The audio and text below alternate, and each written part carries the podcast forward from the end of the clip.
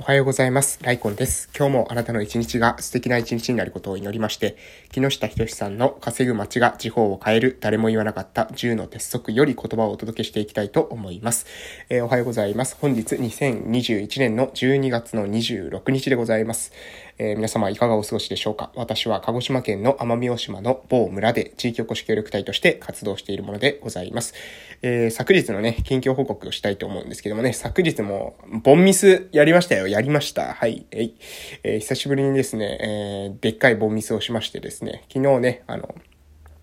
午前中と午後にですね、研修入ってたんですけれども、私ですね、午前中の研修ね、これ完全に、あの、頭から抜けてました。えー、ま、っていうのがですね、えー、午後の研修っていうのは、あのもう最初に配られてたですね、その子育て支援員研修の中に、こうか、紙に書かれてたんですよね。で、えー、午前の研修っていうのは、その後にですね、メールで、えー、来ているメールで知らされて、午前中にあるみたいですっていうのをですね、メールで知らされた内容だったんです。で、紙には書いてなかったんですよ、その日が。で、私はですね、その行く時間っていうのを毎回毎回紙で確認してたので、えー、完全にですね、午前中の研修ですね、見落としてしまってて、で、えー、そ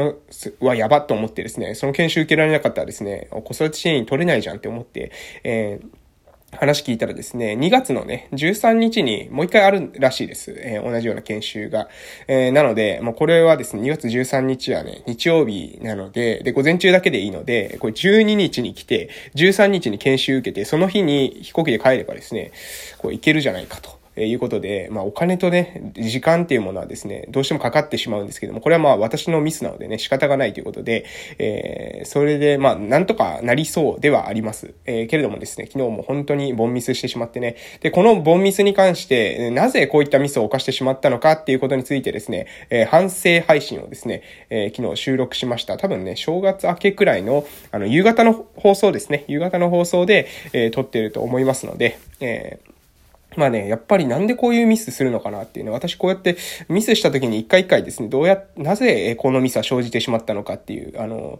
ことをね、考えて、記録を取る。えそして、えこれはまあ二つぐらい意味合いがあって、えまず一つ目っていうのはその失敗を生かすですね、失敗を次の、えー次からの自分の、もう失敗したことっていうのはどうにもならないじゃないですか。えー、それは開き直ってるわけじゃないですよ。でも、もう、あの、戻して、時間を戻してですね、えやり直せるんだったらそれはやり直しますけれども、でも、時間って戻らないので、やり直せないんですよね。基本的に。だから、えー、その失敗から学んで、次に失敗をしないようにするしかないんですよ。でも、それでも失敗することありますけどね。でも、あの、一回一回学んでいくことによってですね、失敗確率っていうのは徐々に減るんじゃないかなと私は思ってますので、えー、その失敗からね、学んだことっていうのを、えー、か分析して、えー、次失敗しないように、うん。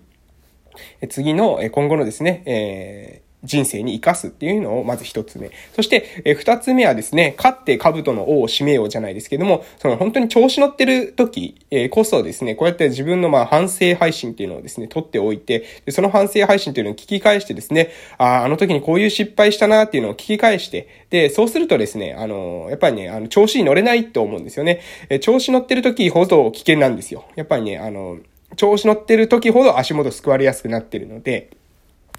えその時に、まあ、反省配信聞いてね、ああ、こういったミスしたなと。そういえば2021年のね、12月の25日っていうですね、1年前ですよ。2020年の12月の25日は、2020年ですね。20年の12月25日は、私の病院の、えー、最終出勤日でした。で、2021年の12月25日はですね、子育て支援員の研修を午前中すっぽかすってことでですね、このメモリアルデーにね、自分が病院辞めたメモリアルデーにこんなボンミスをですね、やらかすっていうのがですね、もう本当に私、あの、えー、人間としてですね、えー、どうしようもないなというふうに思うところでございます。まあ、ただね、あの、そのどうしようもない自分を受け入れて生きていくしかできませんので、えー、そこはね、あの、冷静に受け止めて、で、そのどうしようもない自分でも生きていけるような戦略っていうのを練ってですね、えー、日々活動していきたいなというふうに思っております。ということで、うん。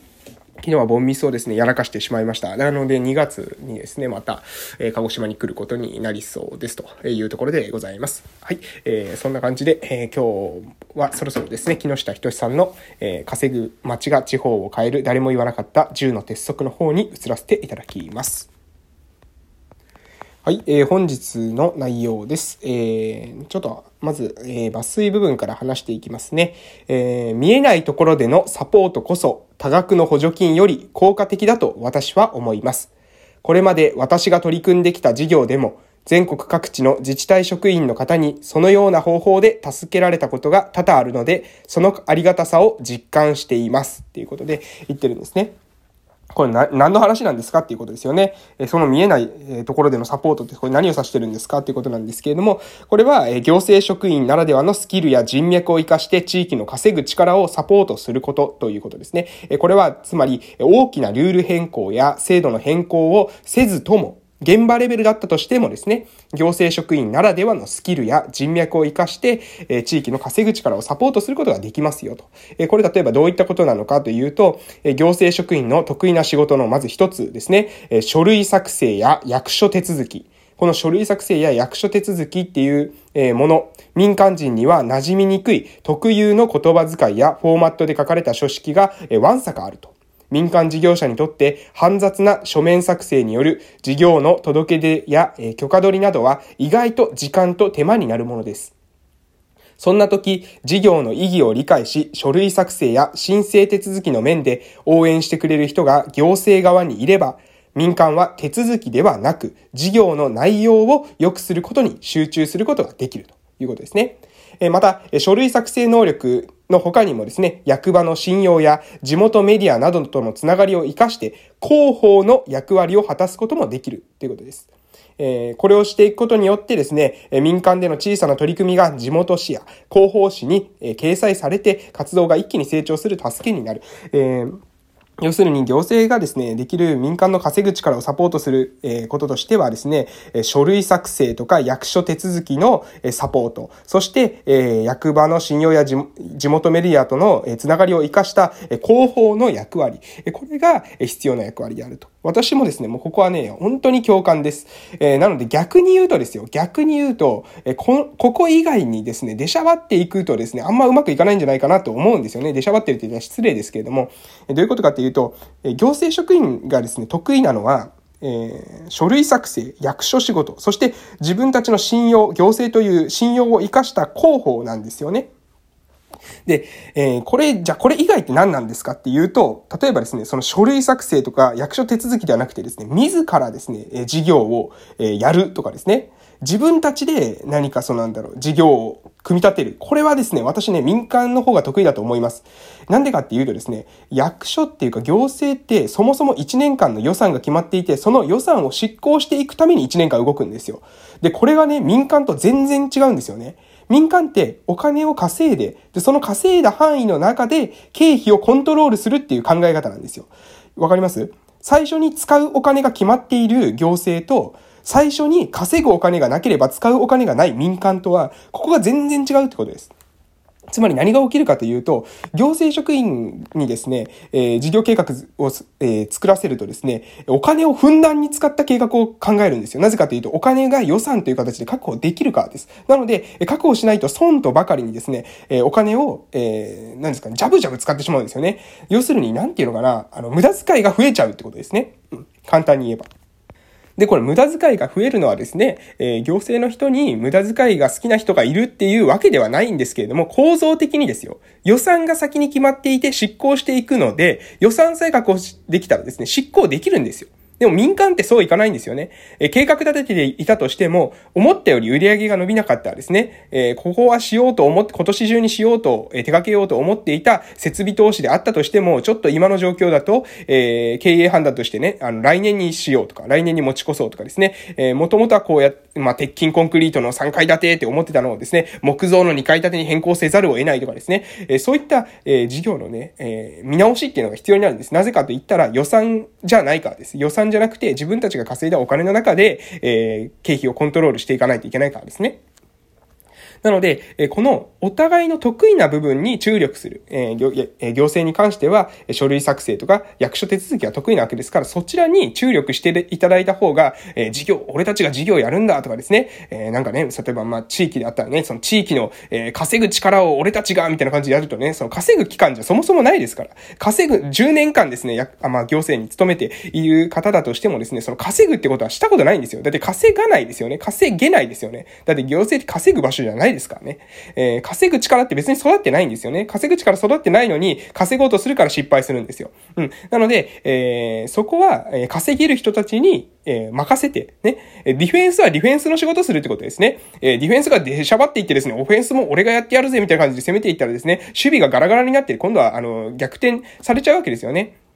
一気にですね、相手に、えー、今度は攻め込まれた時に守りが誰もいないってことになっちゃうわけです。なので、ディフェンスはディフェンスの仕事をする、オフェンスはオフェンスの仕事をするからチームが機能するわけで、ディフェンスがですね、自社ばっていってですね、オフェンスの仕事を奪ったりしてもね、これはいいことはならないんじゃないかなと、私は、えー、いうふうに思っています。まあ、この、うん、ディフェンスっていうのとかオフェンスっていうのは、に特段意味はないですけども、役割分担が大事っていうことですね。で、えー、そのもう一つが、え役場の信用や地元メディアとのつながりを活かした広報。これもね、やっぱここを集中してほしいんですよね。あの、全体的にですね、情報発信してないっていうことは、もうしてないのと一緒です。どういうことかというと、知られてないってことはですね、存在してないのと一緒なんですよ。で、えー、ここのですね、広報っていうのができてるのかなっていうふうに私はもう結構ですね、疑問を持っていて、その広報っていうのは自分たちが発信したい情報だけではなくて、自分たちのその自治体がえー、総合的にですね、自治体が総合的にメリットがあるように、全体的に情報発信しないといけないんですよね。つまり、自分の可の情報だけ発信してたらいいというわけじゃないんです。自分の可の情報だけじゃなくてね、全体のこと考えて、できるだけ多く情報を発信することによって、私たちはここにいますよ。私たちはここで活動していますよってことを示すことになるわけです。自治体の職員、行政の職員っていうのは、まずそもそもですね、その自分たちの可のためだけに活動してるわけじゃなくて、え村のため、地域のために、えーお仕事してるわけなので、全体を見通してですね、で、発信できる情報があったら、とにかく、えー、発信する、工夫をする、えー、とにかくですね、トライしていくってことが重要なんじゃないかなと私は思います。ということで今日はこの辺で終わらせていただきたいと思います。えー、私もですね、失敗しますけれども、頑張っていきましょう。本日も素敵な一日をお過ごしください。えまた夕方お会いしましょう。いってらっしゃい